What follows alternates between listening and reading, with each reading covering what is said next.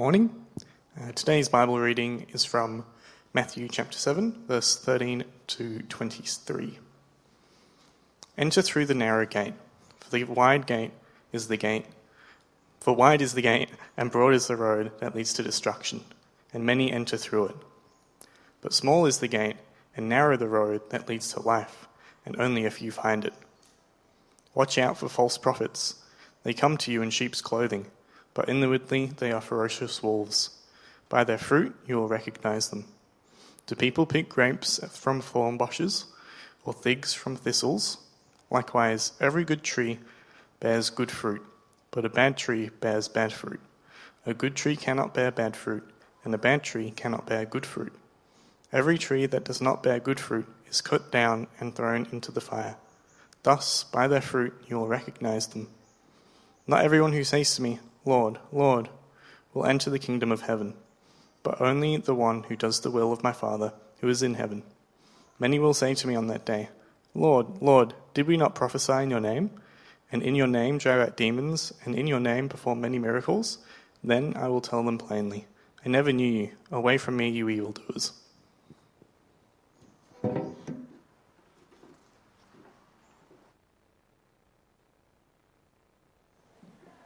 Thanks, Robert. Well, things are not always what they seem. Things are not always what they seem. So, years ago, the Guardian newspaper ran this ad in the UK. Event, seen from one point of view, gives one impression.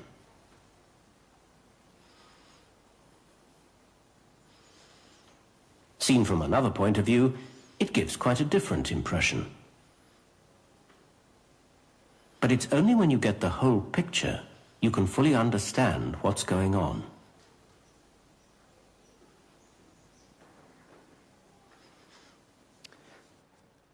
The Guardian's got a bit one eyed since then, but never mind. Things are not always what they seem. Things are not always what they seem.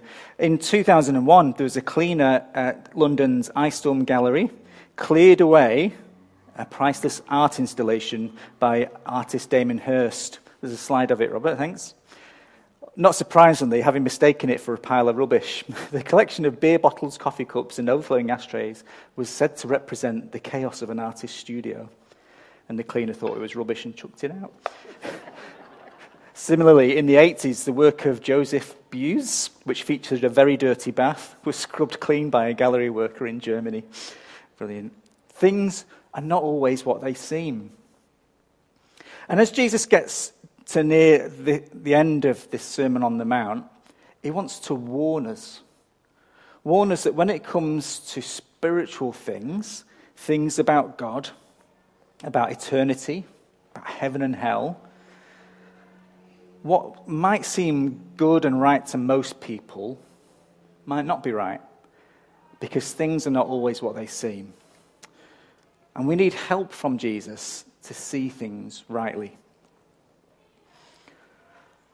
Uh, we can sum up uh, where we're up to in the Sermon on the Mount. Actually, we can do that with the end of last week's passage, which you might have noticed we didn't talk about. So let's have a look at verse 12.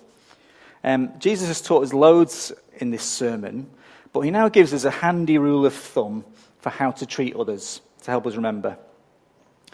So, in everything, do to others what you would have them do to you. For this sums up the law and the prophets. So that one verse sums up all that we're seeing that we're to follow Jesus with everything, all of who we are, all that we do. And doesn't that treating others as we would like to be treated, doesn't that just cut through all our self righteous pomp and waffle? So, in light of that verse, we're, we're salt and light, sharing Jesus because we're glad someone shared him with us. We resist name calling, knowing that we hate to feel that kind of anger against us. We resist lustful looks because we don't want ourselves or our loved ones to be cheapened like that. Um, we're truthful, peaceful, generous, humble, and slow to judge, all because that's how we appreciate being treated, and because that is how Jesus has treated us. So the gospel isn't um, just how to be saved and then how to live in response is just kind of an extra tagged on bit. No, it's Jesus and who he is, what he's done, that drives how we're saved, but also how we live. So how, the gospel drives how we live as well as that we live. Uh, in Titus 2, the Apostle Paul puts it like this For the grace of God has appeared that offers salvation to all people. And that grace teaches us to say no to ungodliness and worldly passions and to live self controlled, upright, and godly lives in this present age. So, our trainer in how to live isn't some harsh disciplinarian with a list of do's and don'ts. Our trainer in how to live is grace, showing grace to others because we were first shown grace by God in Jesus. So that's our recap. Let's get into today's passage and let Jesus set us straight on how things really are because things are not always what they seem. So, three sections we'll look at if you find an outline helpful. Work out the right way, work out the right teachers, work out what God wants. Work out the right way, work out the right teachers, work out what God wants. First, then, work out the right way. The way that most people are on that seems the right way to go is the path to destruction. And the path that looks least like the way to life is the right way, is the right path. So, verse 13 Enter through the narrow gate, for wide is the gate and broad is the road that leads to destruction, and many enter through it. But small is the gate and narrow the road that leads to life, and only a few find it. So, to summarize, two gates, two ways leading to two different destinations. And the destinations Jesus is talking about is how we will spend eternity. So, destruction in hell or life in heaven. Now, that's getting pretty heavy pretty quickly, isn't it? So, when you read the gospel accounts of Jesus, you'll see he's full of grace and compassion and gentleness. He came to save. But he does give plenty of warnings about that destruction. Eleven times he calls it Gehenna, usually translated in our Bibles as hell. And we aren't told in detail what hell is like, like we're not told in detail what heaven is like. But Jesus is really clear that you should do anything to avoid going there. Better ever enter heaven with bits of you chopped off than into hell whole. So Jesus is saying these two ways, it's a matter of eternal life and death. Well, is he right? Is he just scaremongering? Is there really a scary place that we need to avoid at all costs? And that's what every one of us needs to work out. But if Jesus really was resurrected, we'll celebrate Jesus' resurrection at Easter, and that means so much. But one thing it does is prove that Jesus is the real deal, that what he says is true. You can rely on what he says. So when it comes to our eternal destiny, Jesus says there's a wide gate with a wide way. And it is wide, and there's loads of people are in it because it's the most popular way to live. All the cool kids are doing it. You know? Anything goes, do your own thing, live life your way with you in control. No constraints, no demands. Choose your own adventure, follow your dreams. And as we look on at that wide way, well, it kind of looks like the right way, often. I mean, it's so easy. But Jesus warns that way leads to destruction. By contrast, the gate that leads to life is narrow. So, one at a time, I've got a picture here, Robert. Thank you. So, one at a time, something like that. I couldn't find a kissing gate, you know, where you can only pass through one at a time. Um, or more like a turnstile. Just those very narrow doors, one person at a time, an iron gate. That's the kind of picture of a narrow gate. It's harder to find. Indeed, only a few finder, find it. The narrow way is not popular. Uh, you can't bring all your baggage with you because you have to let go of yourself to go through. Jesus is the gate. So passing through means throwing your lot in with him putting Him in the driving seat as your Saviour and your Lord. giving up your self rule and living for Jesus instead. Uh, his way is narrow, it's narrowed by the constraints of truth and righteousness, how things really are. But it is the better way, and it leads to life a life of meaning and purpose now, a harder life now, yes, and ultimately it leads to eternal, an eternal life of peace and perfect fulfillment with God forever. So it's much harder to choose this narrow way, especially when so many around us are choosing the easier way. And we are social creatures, we find it easier to do things together, to do what everybody else is doing. There's a picture here um, taken in 1936. There's some dispute about who this bloke is, but probably August Landmesser, who was banned from um, marrying a woman of Jewish heritage. So, how hard must it have been for him to not join in with that crowd? Just because something is popular doesn't mean it is true. It doesn't mean it is right it doesn't mean everything is good as it seems on the surface. The grass really isn't greener on that wide way. Stick with Jesus for true life and abundance. Uh, Jesus puts it another way later in Matthew. Matthew 11 Come to me, all you who are weary and burdened, and I will give you rest. Take my yoke upon you and learn from me, for I am gentle and humble in heart, and you will find rest for your souls. For my yoke is easy and my burden is light. So, how do we make sure we stay on this narrow path and not have our head turned? Well, we need to think, practice thinking eternally. So, not just go in with what makes life easier here and now. Because if that's our sole perspective, of course we'll choose the easy, wide way. So we need to keep changing our perspective, seeking first God's kingdom, His loving rule, and His righteousness, thinking eternally. So we need to work out the right way. And next, we need to work out the right teachers. Excuse me.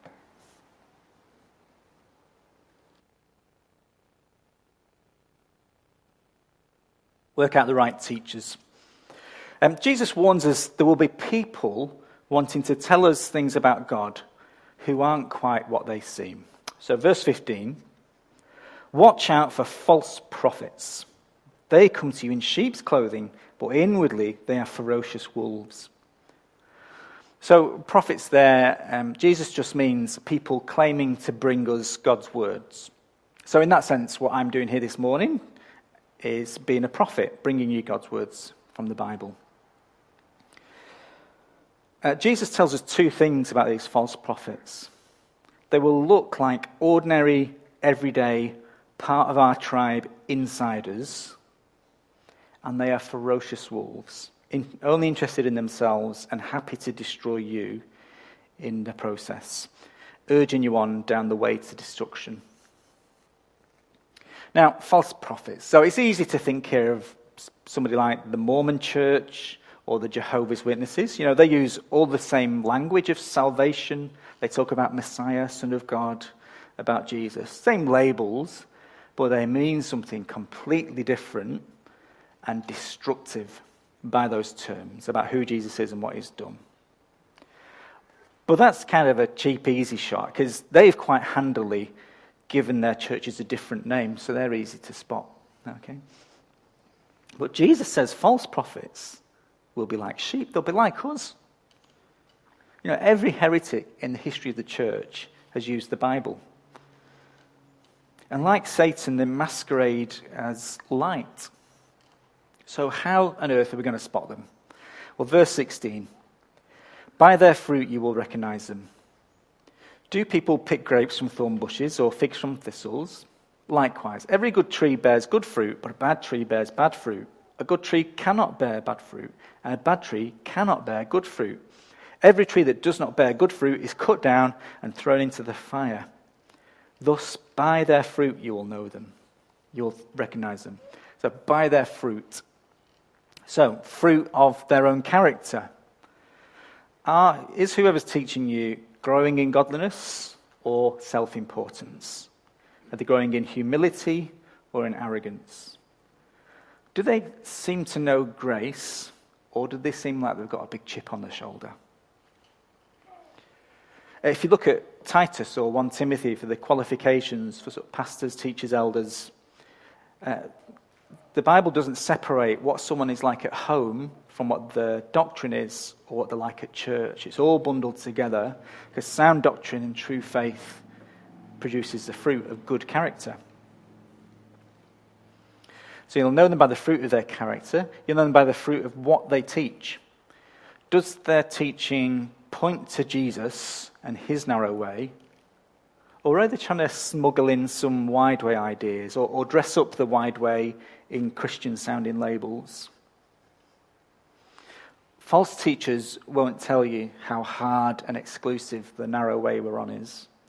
They'll just want to tickle your ears with what's nice to hear about love and living your best life.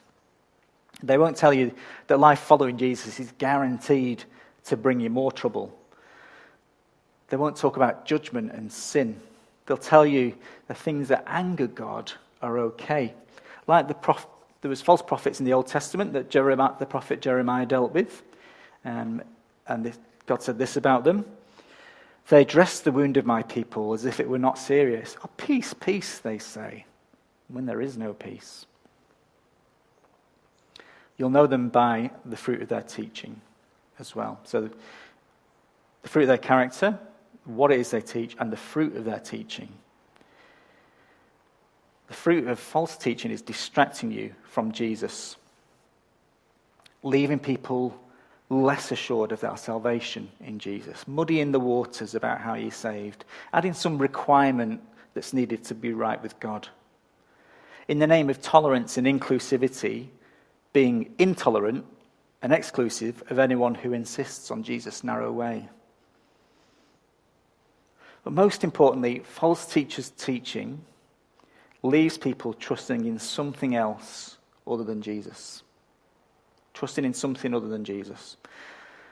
So, for example, a te- there's a teaching around in some churches, and this um, deeply affected a friend of ours. The, the teaching goes that God's promise of what his fully realized future kingdom in a new creation will be like. They sort of bring those promises to the here and now. So then, when, when Christians under that teaching get ill and don't get better, well, they say, well, you, you can't blame God. So you've got, for the fact that you're still ill, so you've got to invent another reason. It must be the quality or the amount of your faith that is the problem. So, do you see how ferociously destructive that is? How it takes a truth that sin and death are defeated in the long run, eternally, but twists that teaching with a subtle error, one of timing about when we can expect God's full blessings, and it leaves people needlessly doubting their security in Christ and God's love. And it leaves them trusting in their own faith, not who their faith is in. But that's an easy one for me to point the finger at because, you know, that's them, that's the others. That wouldn't happen here. So, what's the danger for us in our nice, solid Bible teaching Trinity Network church like ours? Well, the danger is still putting your trust in something other than Jesus. So, in other churches, the danger might be the intense experience of an emotive service. The danger for us, I think, is trusting in being puffed up with Bible knowledge, trusting in knowing exactly the right theological nuances and feeling pretty pleased with ourselves about it. But somehow forgetting in all of that to actually personally know heart to heart and depend on Jesus. Because you can know all about Jesus and not love him. And our word rich way of doing church together gives us, potentially gives us lots of words to hide behind so I'll never knowingly teach you something that the Bible doesn't say. I'll never do that. But it is possible I could get on a hobby horse that leads to an unhelpful emphasis. And even just preparing this talk, I had to edit out, work out what's. Oh, come on, Colin, that's just your being your bonnet. Don't bug everyone with that. So it is possible getting to lead us into unhelpful emphases that distracts from Jesus. It is possible that I could lead us into being pleased with ourselves, that we know the right thing without leading us to love Jesus and know Him and depend on Him. So, your key measure, always measure what I say up front here, or anybody else who teaches you in our church, by this standard. Are we pointing you to Jesus and encouraging you to depend on Him and love Him? Are we pointing you to Jesus and encouraging you to love Him, to know Him personally? That's why we have the passage on the screen, why it's good to have the Bible open in front of you so you can check for yourself. That's why we go, tend to go through books of the Bible rather than do topics, so we can let God and His Word set the agenda, not me. So that's internal false teaching. Um, but we're not immune to the way, the wide way, are we? It's always there in the corner of our eye. And one way our society and culture is constantly pulling us to, I think, is towards consumerism in everything, including church. So we can end up with a distorted view of church that it's, it's just where I go to get my weekly encouragement, my shot in the arm. Another nice thing I do at, at weekend. But if it's not quite hitting the mark for me, I won't bother, or I'll find another one that's a bit easier. Now, to be clear, I'm not talking here about people who need to be absent for good reasons. And you watching at home, I'm not talking about you. There's ways uh, of being absent for good reasons, and even long term, and still being part of things. So I'm not talking about you, just to be clear. But, but we've all got to guard against that consumerist view of church. Uh, consumerism, the, world, the way preaches, and individualism as well everything about our society and culture is training us to see ourselves as individual units. Whereas Jesus saves us into a family.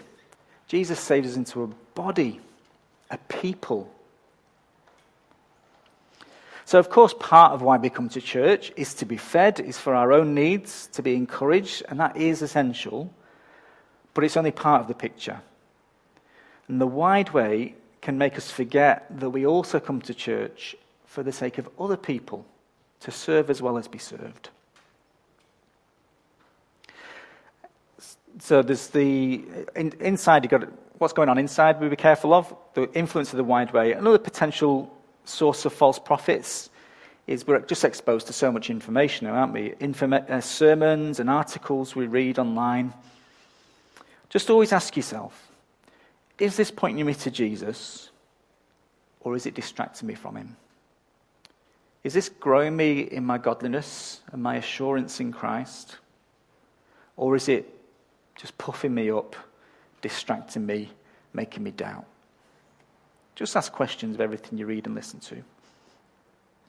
And in working all this out, let's not forget what we've already seen in the Sermon on the Mount we are to make wise judgments, but don't be judgmental. There's, there's no need to get distracted with going on a witch hunt and seeking out every heresy so that we can feel pleased about ourselves for rooting it out. We don't need to be proud of our orthodoxy, just be all about Jesus. Don't identify them and call them names, uh, because doing that is along the same route as murder. Jesus told us. Don't make enemies, but do reject the wide way. Do insist on Jesus as the only way to be saved. So, the right way, the right teachers, and finally, work out what God wants. Work out what God wants. Jesus warns us that people calling themselves Christian are not always what they seem. Verse 21. Not everyone who says to me, Lord, Lord, will enter the kingdom of heaven, but only the one who does the will of my Father who is in heaven. Many will say to me on that day, Lord, Lord, do we not prophesy in your name, and in your name drive out demons, and in your name perform many miracles? And then come the most terrifying words in all the universe for all time. Then I will tell them plainly, I never knew you. Away from me, you evildoers. What is the will of the Father in heaven? How do we make sure we're not the ones who are shut out of, the, of heaven? God's will is to trust in his Son, Jesus. To be like the man with leprosy. Just over the page in chapter 8, uh, chapter 8, verse 2, a man with leprosy came to Jesus and knelt before him and said, Lord, if you are willing, you can make me clean. That's God's will, that we come to Jesus with this simple trust and belief, not trying to save ourselves. And the genuineness of that trust and belief, of receiving God's grace and forgiveness, is shown up in wanting to do God's will in how we live our lives. So God's will is, really, it's the Sermon on the Mount. Falling on Jesus for forgiveness, poor in spirit, meek, knowing that we don't deserve to be in God's kingdom. And in light of knowing forgiveness by grace, in light of seeing the goodness of Jesus, thirsting to be like him, following him with all that we are. So please don't walk away from this talk, this sermon, with less assurance. If you're trusting in Jesus, if you're depending on Jesus, if you're standing before God, he will not turn you away. He will not turn you away.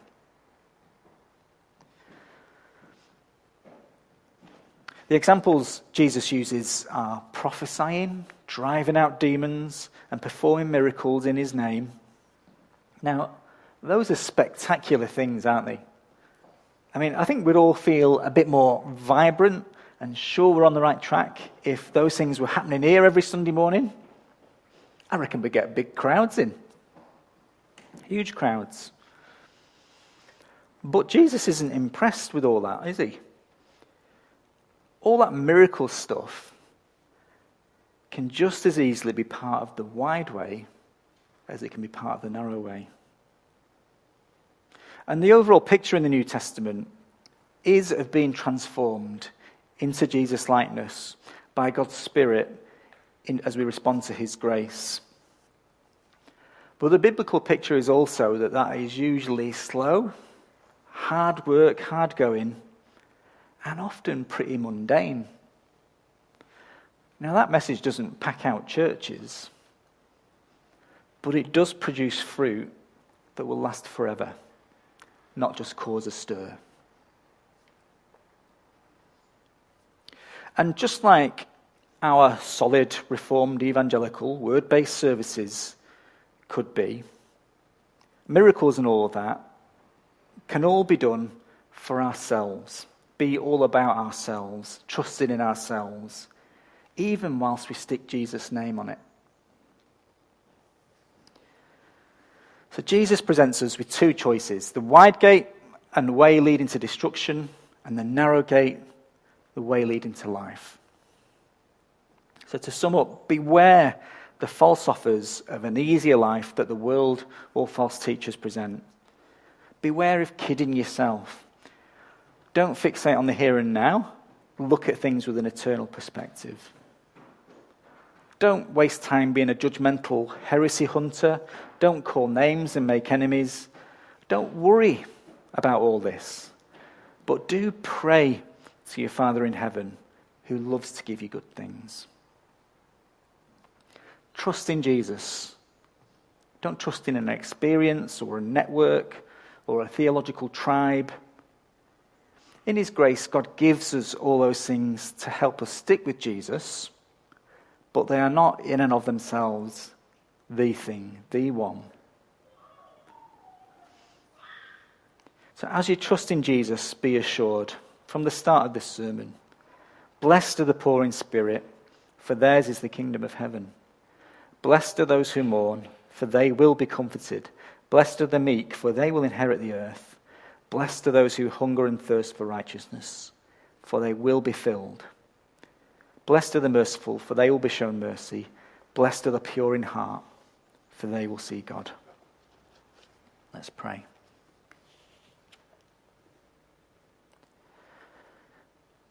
Lord, please help us not to take wrong turns, not to be uh, unduly influenced by the wide way, by false teachers. Please help us not to kid ourselves. And please give us that eternal perspective that will help us stay on that narrow path, even when it seems so much harder than everything else. I thank you for the life that you offer us through Jesus and keep us trusting in him and him alone. Amen.